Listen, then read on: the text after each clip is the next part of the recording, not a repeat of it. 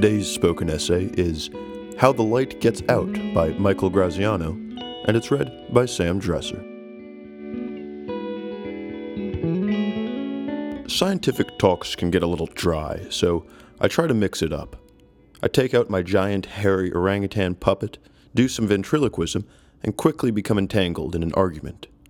I'll be explaining my theory about how the brain, a biological machine, generates consciousness. Kevin, the orangutan, starts heckling me. Yeah, well, I don't have a brain, but I'm still conscious. What does that do to your theory? Kevin is the perfect introduction. Intellectually, nobody is fooled. We all know that there's nothing inside. But everyone in the audience experiences an illusion of sentience emanating from his hairy head. The effect is automatic. Being social animals, we project awareness onto the puppet. Indeed, part of the fun of ventriloquism is experiencing the illusion while knowing, on an intellectual level, that it isn't real. Many thinkers have approached consciousness from a first person vantage point, the kind of philosophical perspective according to which other people's minds seems essentially unknowable. And yet, as Kevin shows, we spend a lot of mental energy attributing consciousness to other things. We can't help it, and the fact that we can't help it ought to tell us something about what consciousness is and what it might be used for. If we evolved to recognize it in others, and to mistakenly attribute it to puppets, characters in stories, and cartoons on a screen, then, despite appearances, it really can't be sealed up within the privacy of our own heads. Lately, the problem of consciousness has begun to catch on in neuroscience. How does a brain generate consciousness? In the computer age, it is not hard to imagine how a computing machine might construct, store, and spit out the information that I am alive, I am a person, I have memories, the wind is cold, the grass is green, and so on. But how does a brain become aware of those propositions? The philosopher David Chalmers has claimed that the first question, how a brain computes information about itself and the surrounding world, is the easy problem of consciousness. The second question, how a brain becomes aware of all that computed stuff is the hard problem. I believe that the easy and the hard problems have gotten switched around. The sheer scale and complexity of the brain's vast computations makes the easy problem monumentally hard to figure out. How the brain attributes the property of awareness to itself is, by contrast, much easier. If nothing else, it would appear to be a more limited set of computations. In my laboratory at Princeton University, we are working on a specific theory of awareness and its basis in the brain.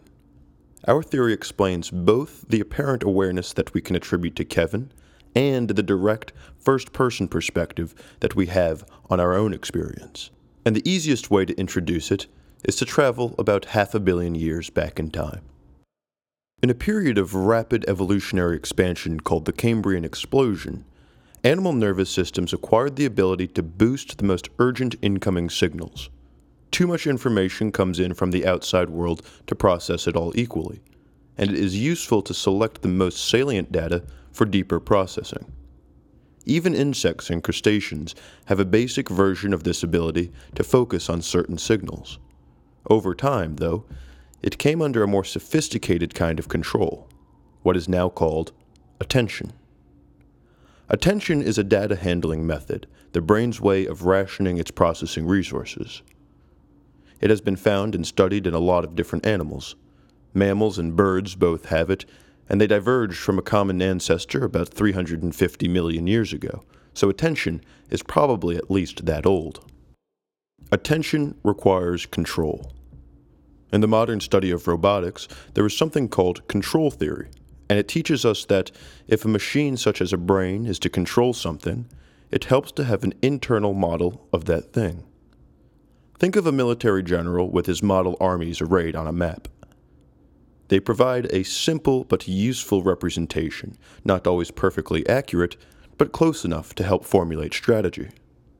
Likewise, to control its own state of attention, the brain needs a constantly updated simulation or model of that state. Like the general's toy armies, the model will be schematic and short on detail. The brain will attribute a property to itself, and that property will be a simplified proxy for attention. It won't be precisely accurate, but it will convey useful information. What exactly is that property? When it is paying attention to thing X, we know that the brain usually attributes an experience of X to itself, the property of being conscious or aware of something. Why? Because that attribution helps to keep track of the ever changing focus of attention. I call this the attention schema theory. It has a very simple idea at its heart that consciousness is a schematic model of one state of attention. Early in evolution, perhaps hundreds of millions of years ago, brains evolved a specific set of computations to construct that model. At that point, I am aware of X entered their repertoire of possible computations. And then what? Just as fins evolved into limbs and then into wings, the capacity for awareness probably changed and took on new functions over time. For example, the attention schema might have allowed the brain to integrate information on a massive new scale. If you are attending to an apple, a decent model of that state would require representations of yourself, the apple, and the complicated process of attention that links the two.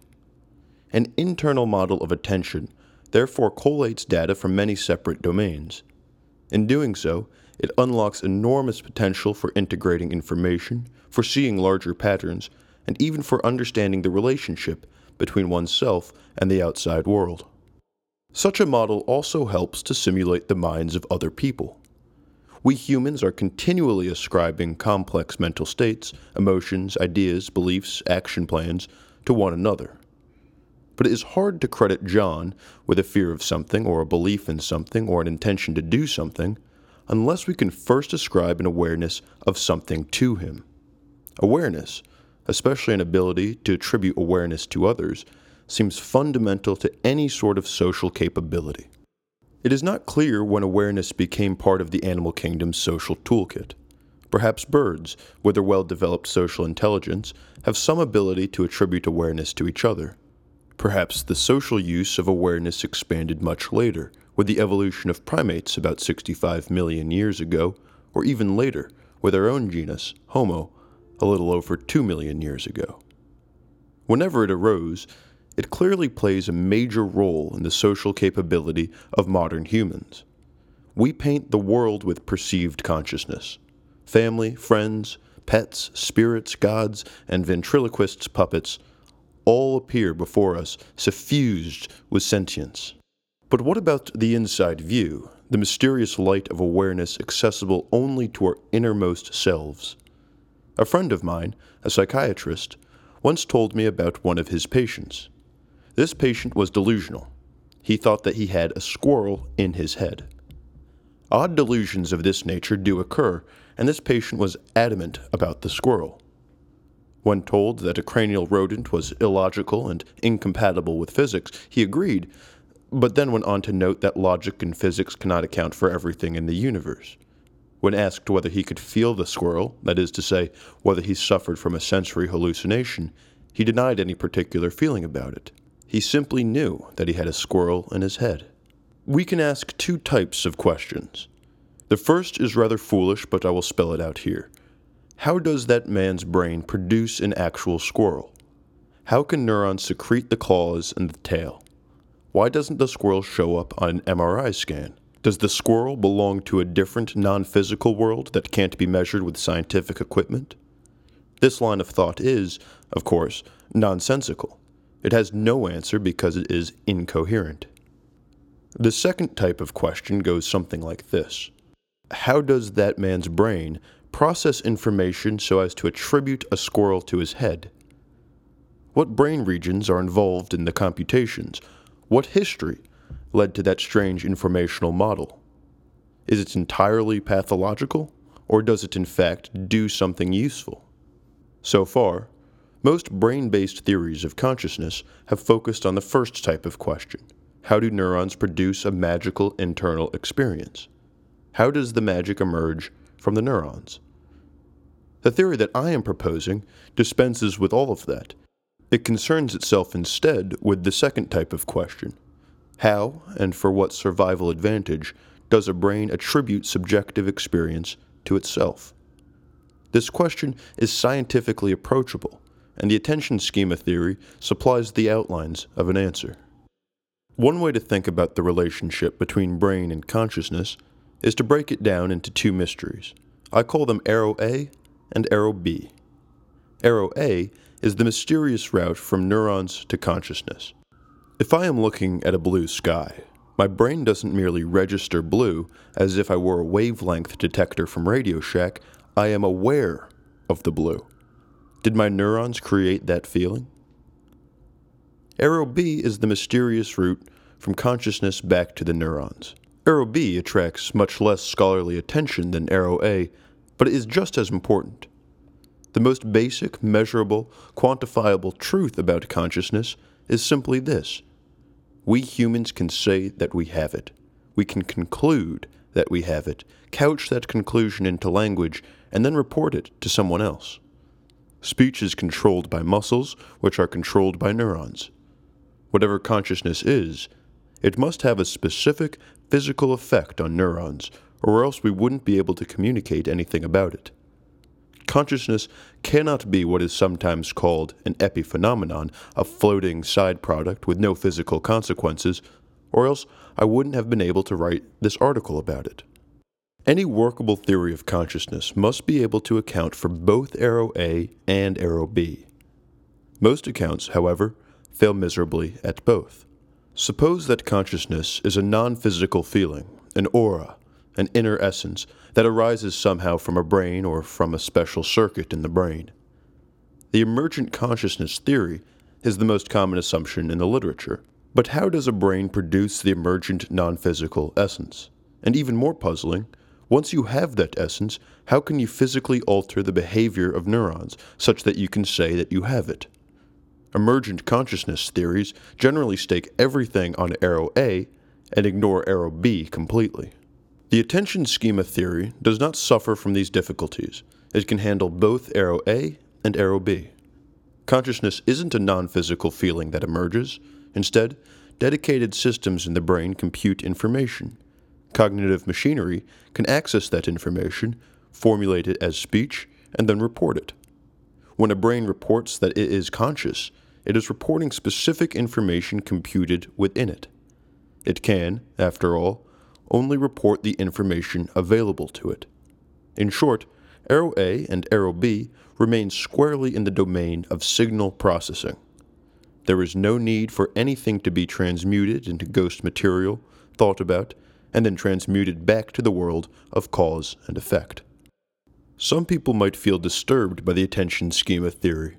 It says that awareness is not something magical that emerges from the functioning of the brain, when you look at the color blue, for example, your brain doesn't generate a subjective experience of blue.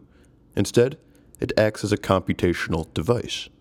It computes a description, then attributes an experience of blue to itself. The process is all descriptions and conclusions and computations. Subjective experience, in the theory, is something like a myth that the brain tells itself. The brain insists it has subjective experience because, when it accesses its inner data, it finds that information. I admit that the theory does not feel satisfying, but a theory does not need to be satisfying to be true. And indeed, the theory might be able to explain a few other common myths that brains tell themselves.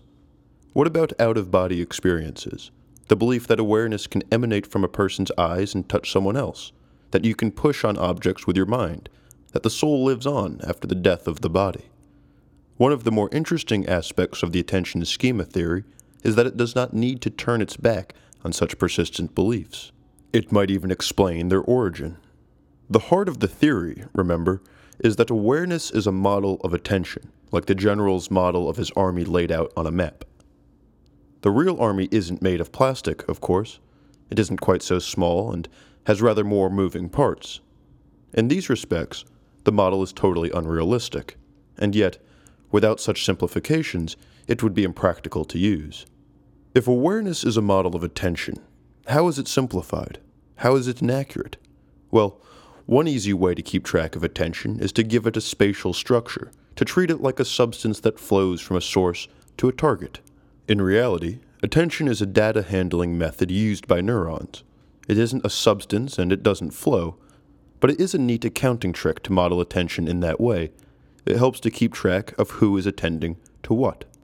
And so the intuition of ghost material, of ectoplasm, mind stuff that is generated inside of us, that flows out the eyes and makes contact with things in the world, makes some sense. Science commonly regards ghostish intuitions to be the result of ignorance, superstition, or faulty intelligence. In the attention schema theory, however, they are not simply ignorant mistakes. Those intuitions are ubiquitous among cultures because we humans come equipped with this handy, simplified model of attention. That model informs our intuitions. What are out of body experiences, then? One view might be that no such things exist, that charlatans invented them to fool us. Yet, such experiences can be induced in the lab, as a number of scientists have now shown. A person can be genuinely made to feel that her center of awareness is disconnected from her body.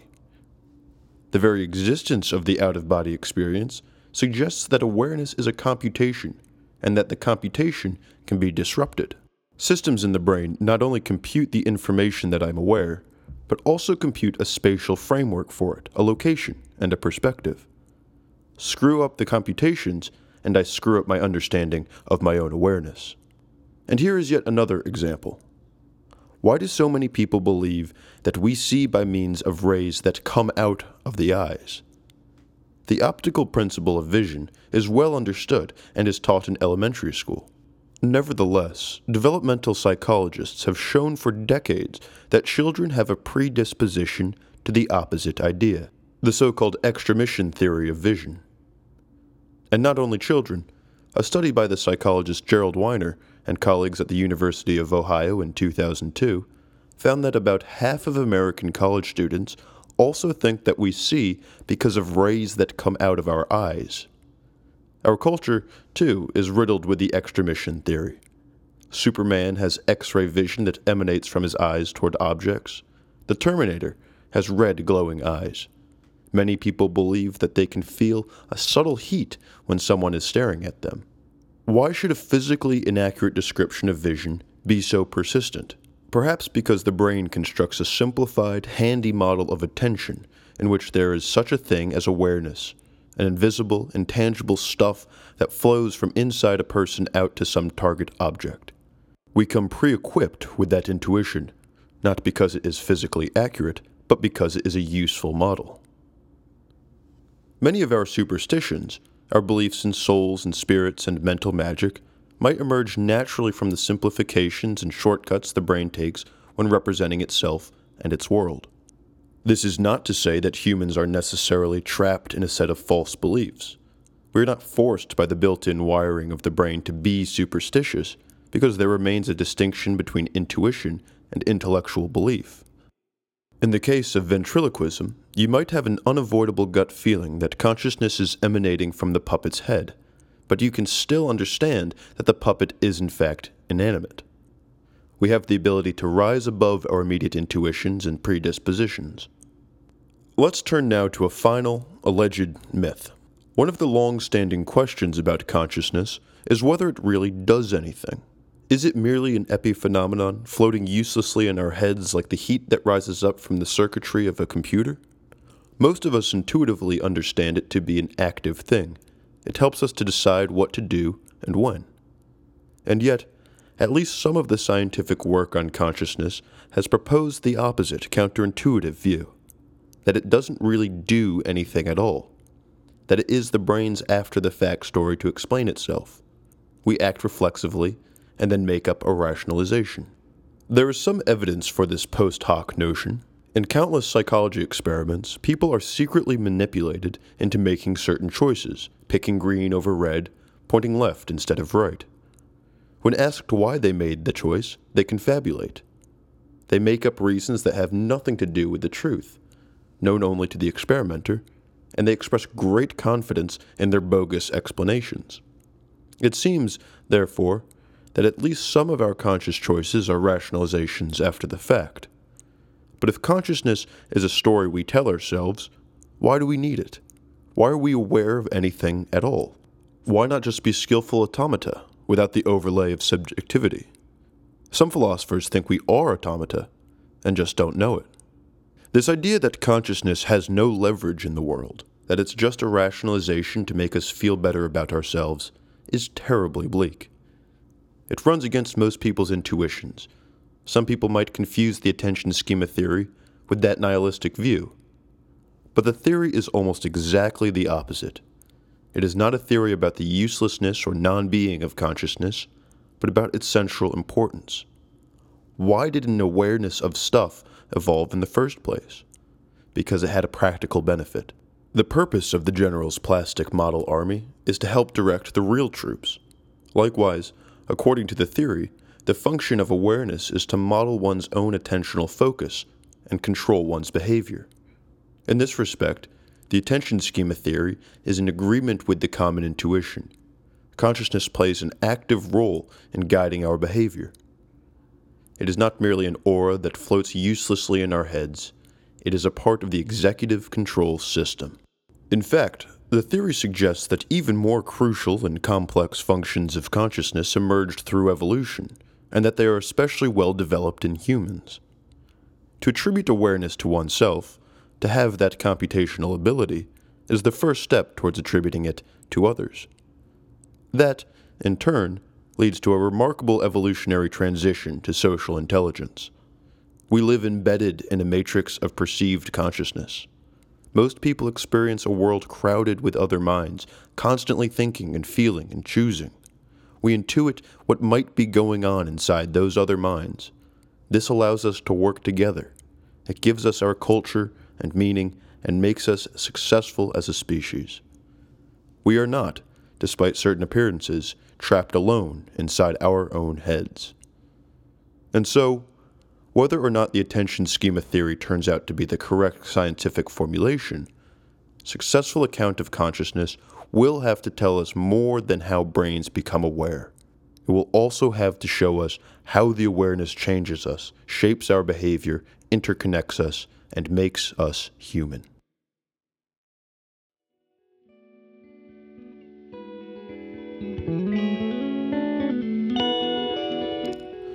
You could read more essays like the one you just listened to at aeonmagazine.com.